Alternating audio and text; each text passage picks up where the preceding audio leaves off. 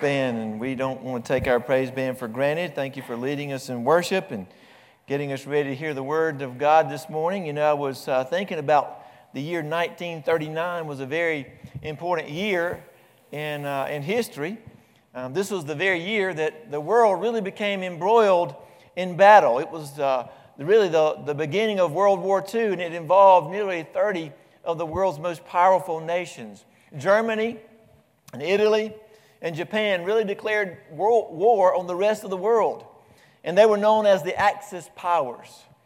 And uh, you know, each nation during that time period had to determine their allegiances. They had to determine who their allies were going to be. They had to determine where their loyalties lie. There were two sides the Allies and the Axis powers.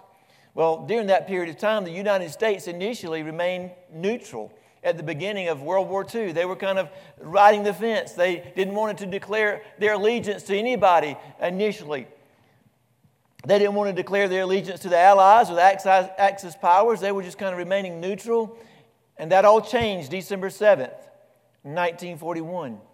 Just before 8 a.m. on a Sunday morning, December 7th, 1941, the Japanese attacked the American ships at Pearl Harbor. And when the smoke had cleared that fateful morning on December 7th, 1941, 19 American ships were destroyed or damaged. 347 American aircraft were destroyed or damaged. 2,335 people lost their lives that morning, and another 1,143 people were wounded. You know, one of the most regretful things about the attack on Pearl Harbor was the missed or ignored warnings about that impending attack. A U.S. naval ship early on the morning of December 7th, called the USS Ward, which was a destroyer, spotted a Japanese midget submarine at Pearl Harbor in a place where it should not have been. And so they dropped some what they call depth charges on that submarine and ran it aground. They notified their higher ups that they had found this Japanese sub at Pearl Harbor. But the higher ups thought, well, it's just probably an isolated event. They did not know that there were five of them waiting at Pearl Harbor to participate in the coordinated attack. That same morning on December 7th, 1941, a man by the name of George Elliott was manning the radar equipment. And Elliott saw a blurb pop up on that radar, and it looked very large. And so he contacted his commander, Lieutenant Tyler. He said, I see something on the radar. It doesn't look normal. It looks like a big blob. I'm not sure what it is. Lieutenant Tyler said, Well, it's probably a dozen Uf, U.S. aircraft flying in from San Francisco. Don't worry about it. And so ignoring those warnings proved to be a devastating decision for the Americans at Pearl Harbor. But you know, the day after that attack, the Americans got into the battle. We got into the fight.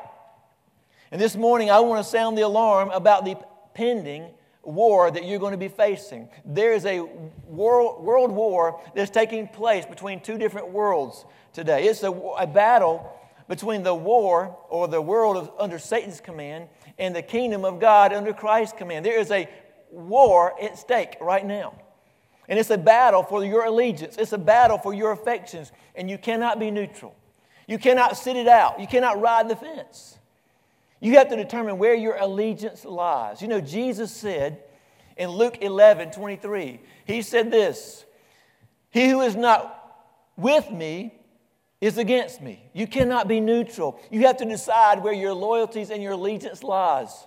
And so this morning, I want you to know how to prepare for this battle. So if you've got your Bibles, and I hope you do, open them up to Genesis chapter 14. We've been in a series entitled Operation Abraham for the last few weeks, and this will be the last message in that series as we look at how to prepare for the next war, a world war. And that's going to be the war between the kingdom of Satan and the kingdom of Christ. So in Genesis 14, says this, verse 14. Now, when Abram heard that his brother was taken captive, he armed his 318 trained servants who were with him or born in his house, and he went in pursuit as far as Dan. He divided his forces against them by night, and he and his servants attacked them and pursued them as far as Hobah, which is, in, is north of Damascus. So he brought back all the goods, and he also brought back his brother Lot and his goods, as well as the women and the people. And verse 17 says, And the king of Sodom went out to meet him at the valley of Shaveh, which is the king's valley, after his return from the defeat of Chedorlaomer and the kings who were with him. And let me just say this the battle of, of worlds is, is going to be taking place after every victory that you face in life. Abraham has had a major victory, and the king of Sodom comes to meet him right after that victory.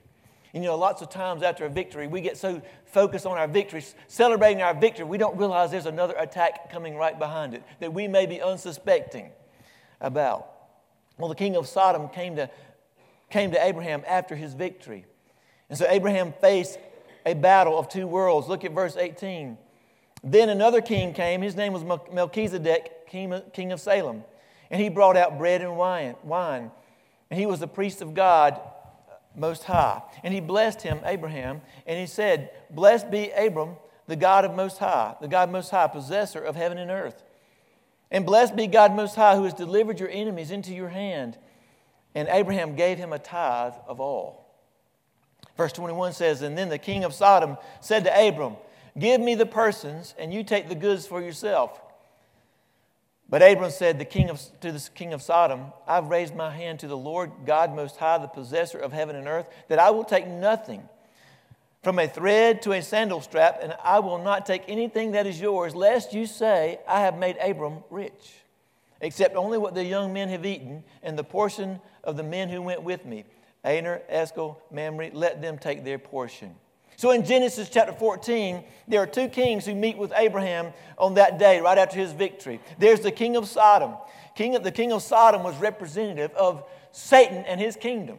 That's who he represented. I mean, when you think about Sodom, it was the center of materialism. They had a love of prosperity, a love of wealth. It was the center of materialism.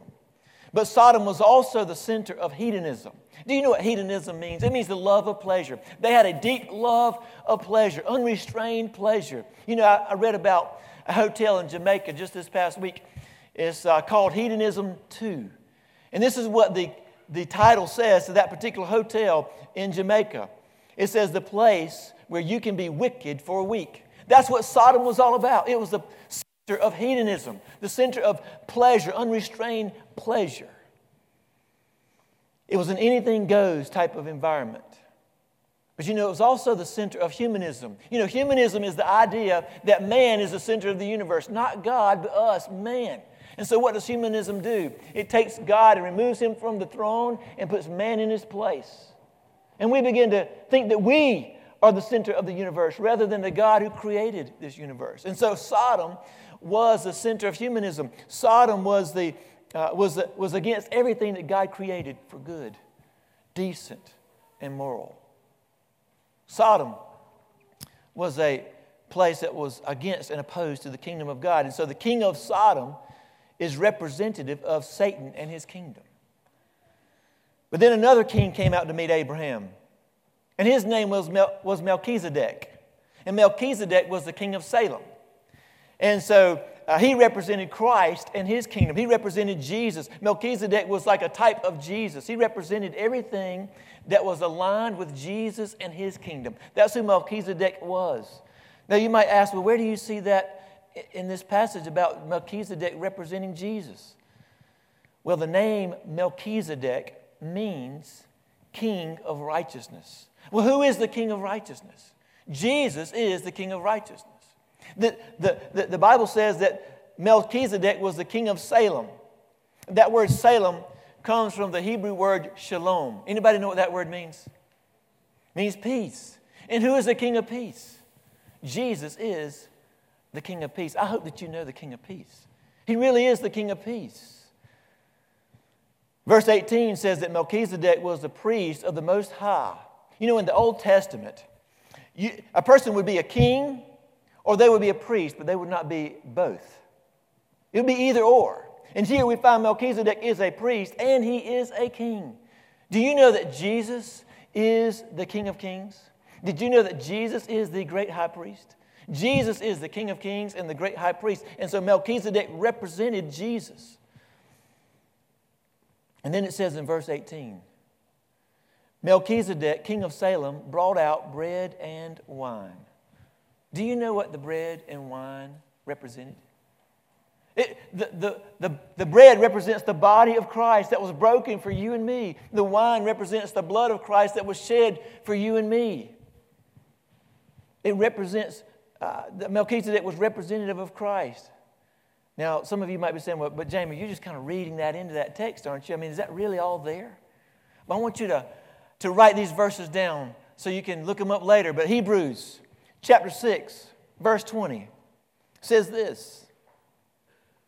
This is New Testament for the record. It says, Jesus, having become the high priest forever according to the order of Melchizedek. And then I want you to look at Hebrews chapter 7 and verse 1, or just write it down. Hebrews 7 1. You need to read that whole chapter later.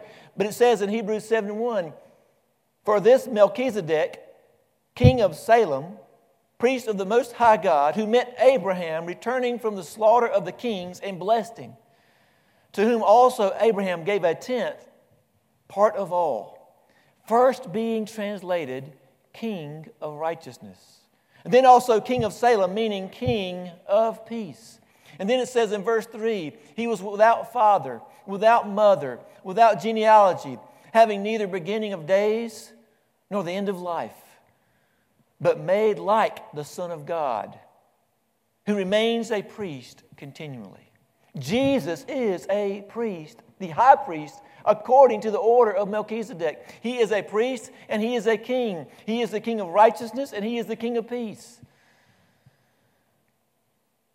You know, the Bible says that Melchizedek had no genealogy, at least it didn't reveal it to us. And that's how Jesus is. He has no beginning and he has no ending. We just sang about it in the songs that we sang. He has no beginning and he has no ending. He is the priest forever, he is the king of kings forever. The king of kings. Did you see all that in there? It's wonderful, isn't it? You know what that means?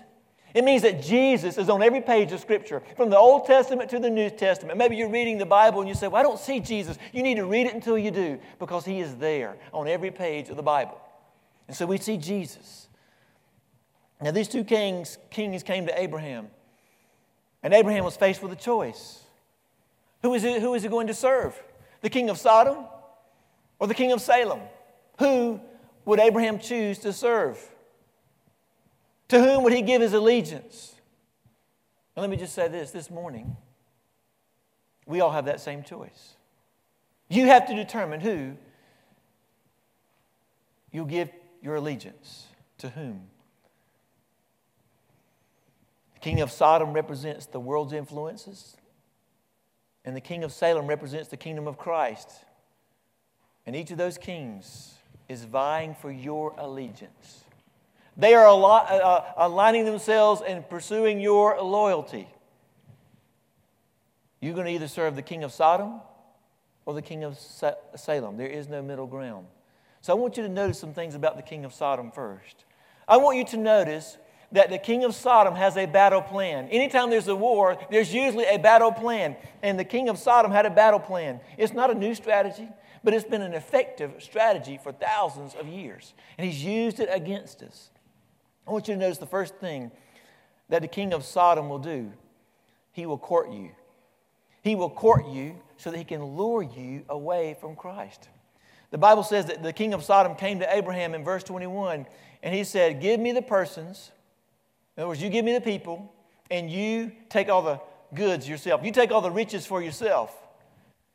King, the king of Sodom had already been defeated in battle, he had no leverage. Abraham had been victorious in battle. He had all the leverage, and yet he's trying to negotiate with Abraham. He was the loser, and Abraham was the victor. He's trying to negotiate with Abraham. He's basically trying to bribe Abraham with wealth. You know, that's how Satan works, isn't it? He tries to coerce us into buying into his worldview. And sometimes he'll coerce you to pursue wealth, and he lures you away from God. But did you know that Satan, he doesn't have any wealth? He doesn't own a thing. Psalms 24 1 says this, and you ought to write it down. The earth is the Lord's and its fullness the world and all those who dwell in it, they belong to God. Satan doesn't have any leverage, he doesn't own anything.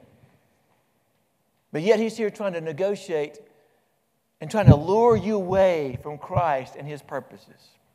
You know, basically, the king of Sodom is saying this Abraham, if you honor me, I'll make you rich. If you honor me, I will make you prosperous. You know, that's the exact same temptation that Jesus, I mean, that Satan uh, put on Jesus. He, he put Jesus there. He said, See all these kingdoms of the world? If you bow down to me, I will give them all to you. Isn't that like Satan? He, he's trying to negotiate out of weakness. That's what he does. He negotiates out of weakness. He's kind of like uh, something that JB and I saw on Facebook a few weeks ago when, we were, when I was thinking about this particular message. You know, he, he was like what you see on Facebook Marketplace. You know, sometimes on Facebook Marketplace, they'll say, hey, I know what I got. So don't, don't try to lowball me. You ever seen that? Well, I read this one particular article, one particular ad, and it was about a 2000 GMC Sonoma pickup. And I don't know if you can read it, it's on the page there. But let me just read it to you. It says this it was listed about 14 weeks ago in Granite Falls, North Carolina. This is what it says Driven 174, 288,000 miles. It has an automatic transmission. The exterior color is black. It gets 16 miles per gallon in the city, 21 miles per gallon on the highway, 18 miles to the gallon combined. It has a clean title. This vehicle has no significant damage or problems. Can you see the picture? But it, he doesn't stop there. Let me read to you the second part. He says, The condition is used but good. He said, I see this way too much. This is a project that I bought. It needs the carb cleaned. It was running when I parked it. I have no time to finish. My loss, your gain. No low balls. Hashtag, I know what I got. That's how Satan operates. That's the kind of offer that he makes to you and me. I know what I got, and he offers that to us. And he gives a good description. I think about he says, I know what I got. He's offering you in exchange worldly wealth for your allegiance to Christ. He offers you the world in exchange for your allegiance to Christ. Now, I've said this before and I'll say it again. It's not wrong to be wealthy. I'm so thankful that God blesses people with wealth. And then they use that wealth to expand the kingdom of God. I am thankful for, for those people. I'm thankful for the people that God can trust with wealth. I'm thankful for that. The problem comes when the pursuit of wealth becomes a substitute for the pursuit of God. That's where the problem lies. And it begins to lure you away from Christ. It reminds me of about a, a rich man who was in uh, Luke chapter 12. Jesus told the story. It's a man who had a very productive crop. He had so many crops he couldn't contain it all. Instead of sharing his wealth, he began to build, build bigger barns so he could keep it all to himself. And then Jesus said to him in, uh, in, in uh, Luke 12 20, But God said to him, Fool, this night your soul will be required of you. Then whose will those things be which you provided? So it is for him who lays up his treasure for himself and is not rich toward God. You know, not too long ago, I was at, a, I was at Subway. That's where my kind of lunch hangout is sometimes. And I was uh, saw somebody I had not seen in a while. We were talking about, I don't know, just a bit different things in life and hadn't seen them probably for 30 years. And we were talking, and I said, you know, I said, I'm not rich as far as the world's concerned, but I am rich in the right place. If you're going to be rich, be rich in the right place. Be rich where it counts. You know, Jesus said to a man one time, He said, What profit does it mean for a man to gain the whole world and lose his own soul? What does it profit him? I mean, even if you could gain the whole world, you couldn't keep it. The Bible says that the world's passing away. You can't even keep it, even if you could gain the whole world. I thought about this it will pass away or we will pass away. but you can't keep it. You know, even if you could gain the whole world, did you know it wouldn't satisfy you? It wouldn't. You know, uh, J.D. Rockefeller, I never met him personally, but he, at one time he was the wealthiest man in the world. Somebody asked him one day, they said, Well, how much money is enough? And he said, Just a little bit more. Isn't that how we are? Just a little bit more. And if you, if you could gain the whole world, you'd still want the sun, moon, and the stars. You'd want more. That's how we are. If you're going to be rich, be rich in the right place. Store your treasure in heaven where moth and rust can't destroy and where thieves can't break in and steal it. Let me just say if you're living for pleasure, you're living for just a moment. If you're living for wealth, you're living for a moment. If you're living for your selfish pursuits, you're living for a moment because the Bible says those things will pass away. 1 John 2:17 says, "And the world is passing away, and the lust of it. But he who does the will of God abides forever." One person said it this way Living for this world is like painting the deck on a sinking ship. It really is. So Satan will try to court you. The king of Sodom will court you, but he'll try to coerce you. Some people don't even believe there is a real devil. They don't believe that there really is an evil influence who is trying to coerce you into buying into this satanic worldview. Now, you might be here to think, well, you know, I don't believe in Satan. I don't believe in an evil influence. You might be like the boxer who was getting walloped in a boxing ring one day. And it didn't matter what he did, he was just getting beat and pounded. And so when, he, when that bell finally rang and he went over to his corner, he told his manager, he said, throw in the towel. He said, This guy's killing me. I cannot stop it. And his manager said, No, he's not, he's not even touched you. He's not even hit you one time. And that boxer said, Well, you better start watching the referee because somebody's hitting me. and you might be getting pounded in life. And you might be denying that there's a real Satan, but somebody's pounding you because you are in a battle. And you're wondering where it's coming from. But if you don't believe that Satan will coerce you, let me just remind you of what I read this past week about what happened to Hobby Lobby. Some of you may have read what happened to them. Hobby Lobby this past week uh, was uh, required and fined $220,000 because they refused to allow a transgender man to use the women's bathroom who was an employee. Now, the Green family who owns Hobby Lobby, they've tried to run that company by their Christian values. They even made and uh, put a, unisex bathroom into their business, but that wasn't sufficient. And they were fined $220,000 for that effort. This world is under King Sodom's sway. And he will do everything he can to coerce you to buy into his twisted worldview. We are under the sway of Satan. And he's trying to coerce you into conformity. And there is a battle for your allegiance. So the king of Sodom will court you, he'll coerce you, and he'll try to corrupt you. The king of Sodom wanted to corrupt Abraham. It says there that Abraham, he said to Abraham, Take the riches, I'll take the people, and you can just keep those riches. And so he wanted to corrupt Abraham with the world's riches. He wanted Abraham to be connected to Sodom. And so he was giving him these worldly wealth and his worldly riches. That's how, that's how the king of Sodom operates. He tries to connect you to this world and pull you in. I remember I was on staff at Mount Calvary some years ago, and somebody made a donation to the church. And by the way, we don't know, I don't know who gives what or where it comes from. I don't know how you earn your, your living. I have no idea. I don't know how you, how you get all your money. But this particular person put it in the newspaper that these, this donation came from gambling proceeds. And at that moment, we had to make a decision. So we sent it back to the giver.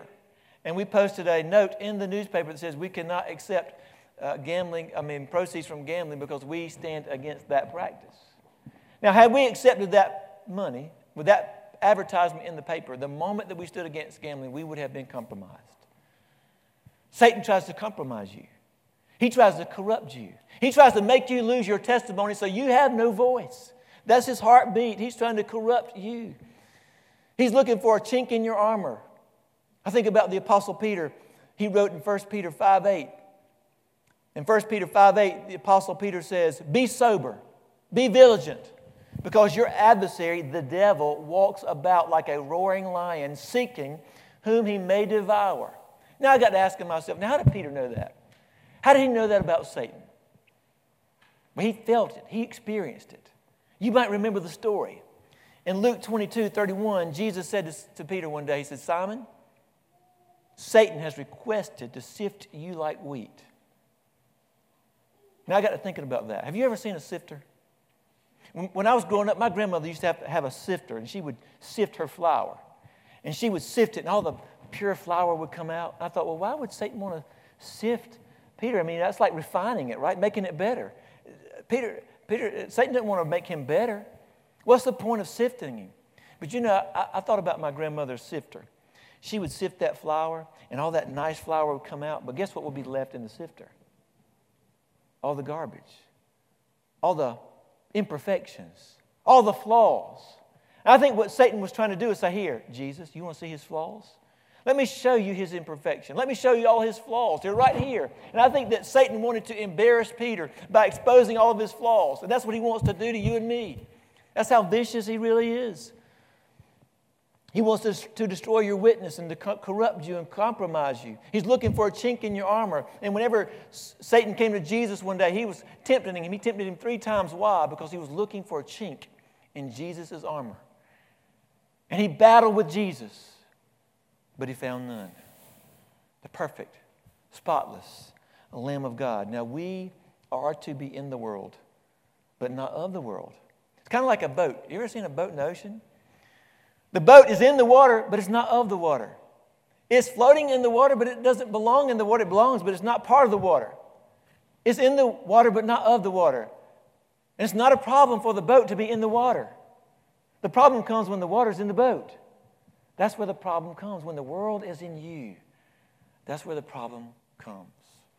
So we have this battle. And the king of Sodom has a plan. He wants to court you, he wants to coerce you, he wants to corrupt you. But now Abraham was willing and able to withstand the king, the king of Sodom's influence. Why? Because he had already made up his mind where his allegiance lied. He had already made it a determination where his loyalties would be given before the battle ever began. And I want to give you a battle preparation for your life if you're going to be able to stand up to the King Sodom's, Sodom, Sodom, king of Sodom's enticements. Let me give you some, some points. Number one, your first defense is salvation. To be saved by grace, you must be born again. If you want to overcome the king of Sodom, the very first step you need is to be saved, to become a son or daughter of Christ.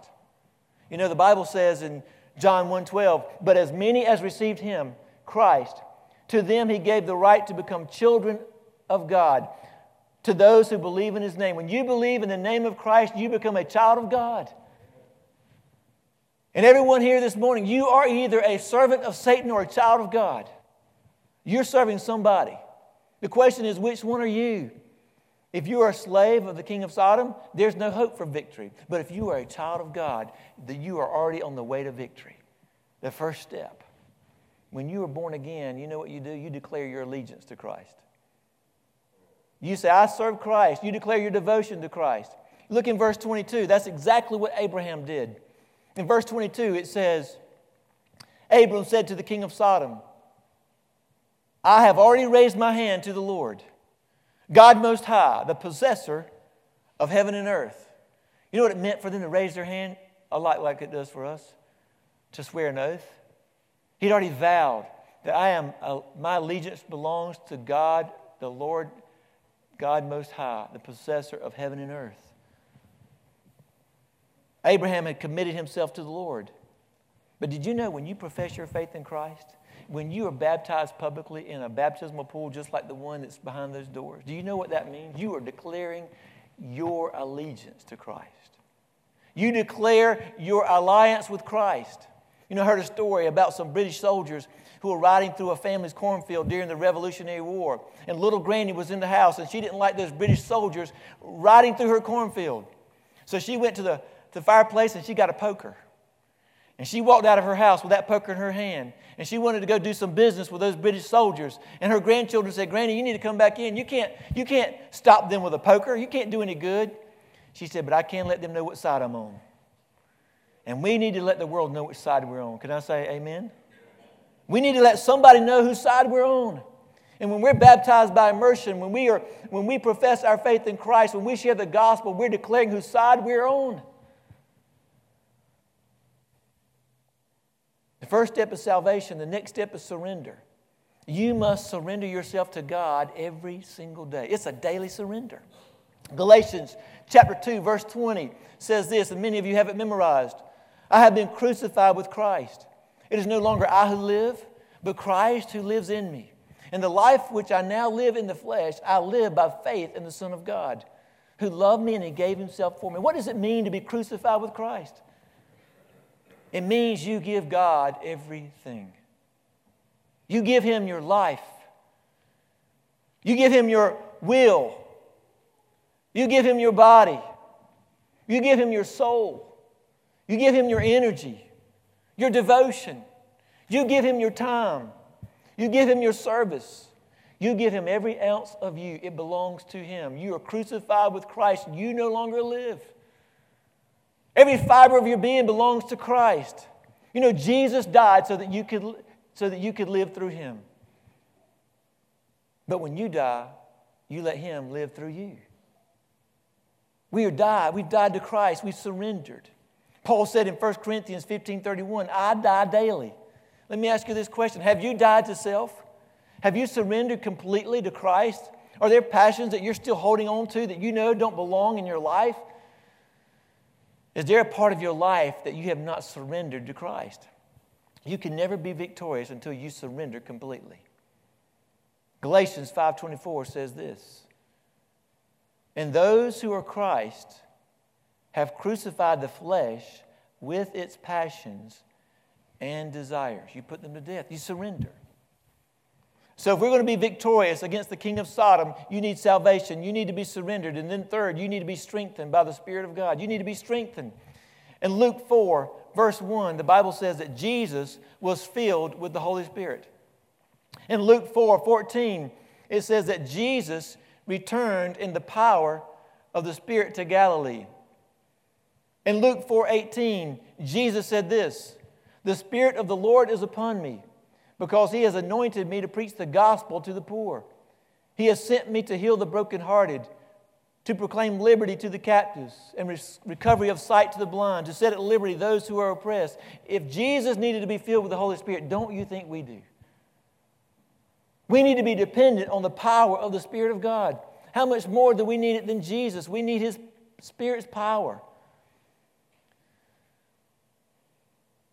Isoroku Yamamoto was the admiral of the Imperial Japanese Navy during the Japanese attack on Pearl Harbor. It's reported that Yamamoto wrote in his diary several months after the Japanese attack on Pearl Harbor, and this is what he allegedly wrote I fear all we have done is to awaken a sleeping giant and fill him with a terrible resolve. Do you know what makes Satan tremble?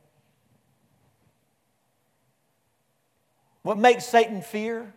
What makes him shake in his shoes is that a believer, a follower of Christ, will realize the power of the Holy Spirit that, that is at his disposal. That power that is sleeping in him that we've not allowed for God to use us like he wants to. That's what makes Satan tremble. Can you imagine what it would be like if we allowed the Holy Spirit to empower us like He wants to?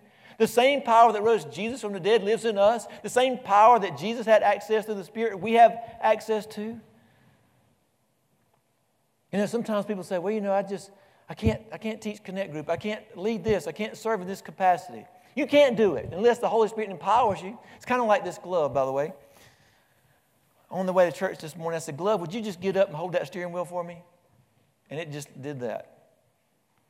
I said, Would you, would you pick up my Bible for me? And it just did that. Didn't do a thing. Just laid there. That's how we are. We're just like this glove, can't do anything.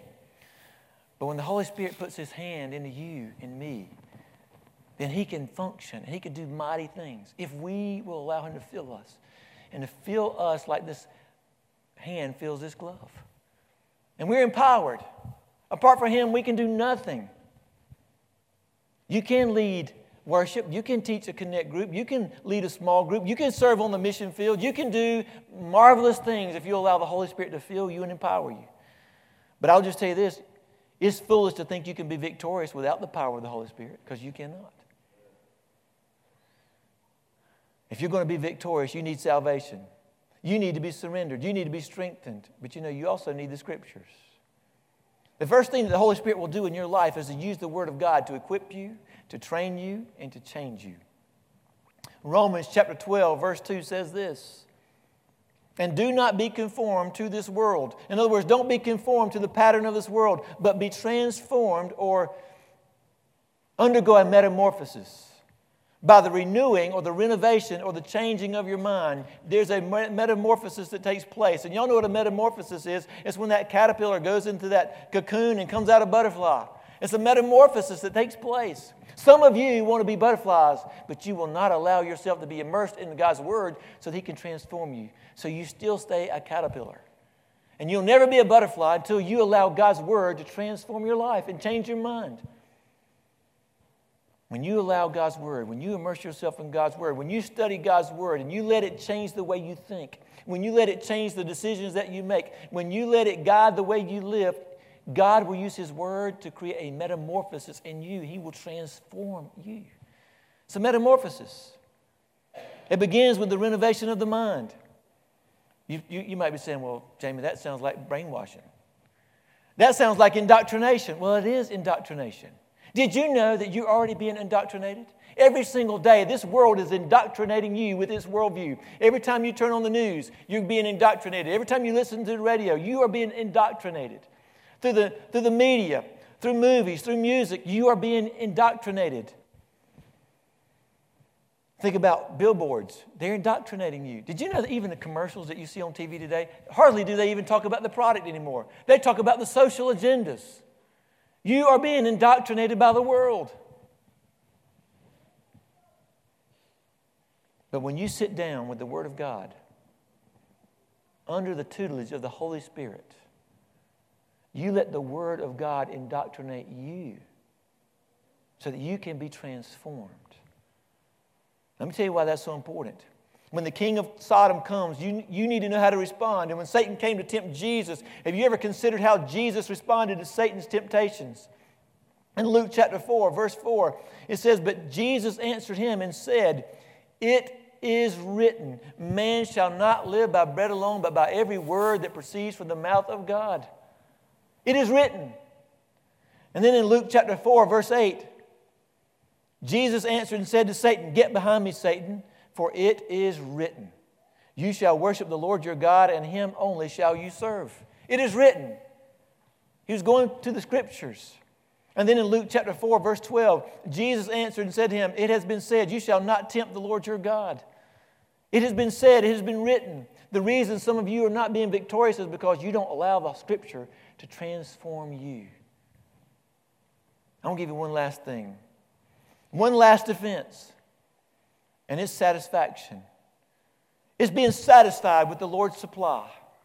You know, the king of Sodom and Sodom said, Hey, you take all the riches, I'll take the people, and we'll call it even. And Abraham said, Look, I'm not taking one thing from you. From a thread to a sandal strap, I will not take one thing from you. I would never want you to say, I made Abraham rich. You know, Abraham had the opportunity to gain wealth quickly, but he did not want to be indebted to a wicked king. He didn't want to be bound to the worldliness of Sodom. Then the Bible says, strangely, that Abraham gave a tithe to Melchizedek. Why did Abraham give a tithe to Melchizedek? Here's why because he realized that his victory was from the Lord. And so he gave back to God because he realized where his victory comes from. And whenever you tithe, and whenever Abraham tithed, he was saying to God, I know where my provisions come from. They come from the Lord, the possessor of heaven and earth. When you're tithing, you say, I trust God to meet my needs. When you tithe, you say to God, I am satisfied with your provision in my life. I trust you. I'm satisfied. When you tithe, you're saying to God, God, I recognize that everything belongs to you, not 10%, but 100%. My bank account, my cars, my house, my recreational vehicles, all of it belongs to you, and my trust is in you. And as we close this morning, I want to give you some things to think about. Today, maybe later this afternoon, tomorrow morning, the next day, for the rest of your life, you're going to face two kings the king of Sodom and the king of Salem. You're going to face those two kings and you're going to have to make a decision. One wants to bless you, and one wants to destroy you. Which one will you serve? Are you prepared to meet the king of Sodom? Have you declared your allegiance to the king of Salem? Are you saved? Are you born again? Have you trusted Christ? There is no victory for you if you've never trusted Christ. Are you surrendered? Have you surrendered your passion? Have you surrendered your possessions? Have you surrendered your affections? Have you surrendered your pride? Are you still holding on to some secret sin in your life that you will not surrender to God? Are you surrendered?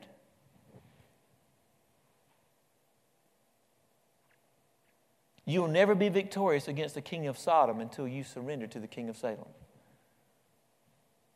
Are you living in the power of the Holy Spirit? Are you being transformed by the Word of God? Are you taking time to allow the Word of God to indoctrinate you and transform you? Let me ask you this last thing Are you satisfied with God's provision for you? He has given you eternal life. What more could He give? And when we give back, we're giving out of poverty to, to God Almighty who has given us His wealth. Are you refusing to honor God with, with your provisions? You can't be victorious until you trust God with your possessions. You will never be. So, where do you stand? As we come to our moment of invitation, I want you to be thinking about those things. How do you need to respond this morning? Do you need to come and say, God, I need to surrender. I need you to fill me with your Holy Spirit. I need to surrender some things in my life that I'm holding on to. What do you need to do? I want to encourage you to respond. You know, you can, you can go out and not even, not even respond and say, I'll do that later. And when you do, most of the time, it never comes. You need to make your decisions immediately and respond. Let's, let's pray together. Lord, I want to thank you for your word. Thank you for the challenge that you've issued to us this morning. I just pray right now for your Holy Spirit to give us guidance, that you would speak to our hearts, help us to respond to you immediately and obediently. Lord, I thank you for sending the King of Salem to give us victory, giving us the King of Salem so that we can have life and meaning and purpose and joy. But Lord, help us to be prepared for the battle. Or maybe somebody here is not prepared. Maybe they've never trusted you. Maybe today you want to call them. I just pray you help people to respond. If they're outside of Christ, that today they'll respond to the King of Salem. And Lord, there's other people that just need to surrender some part of their life. They already belong to you but they're holding on to some things that keep them or hinder them. I pray you help them to, to respond. And Lord, we just dedicate this time to you. In Jesus' name we pray. Amen. Would you stand and as we sing together, would you respond how the Lord leads you? Don't hesitate. Let's stand together and sing. To every question, the one solution.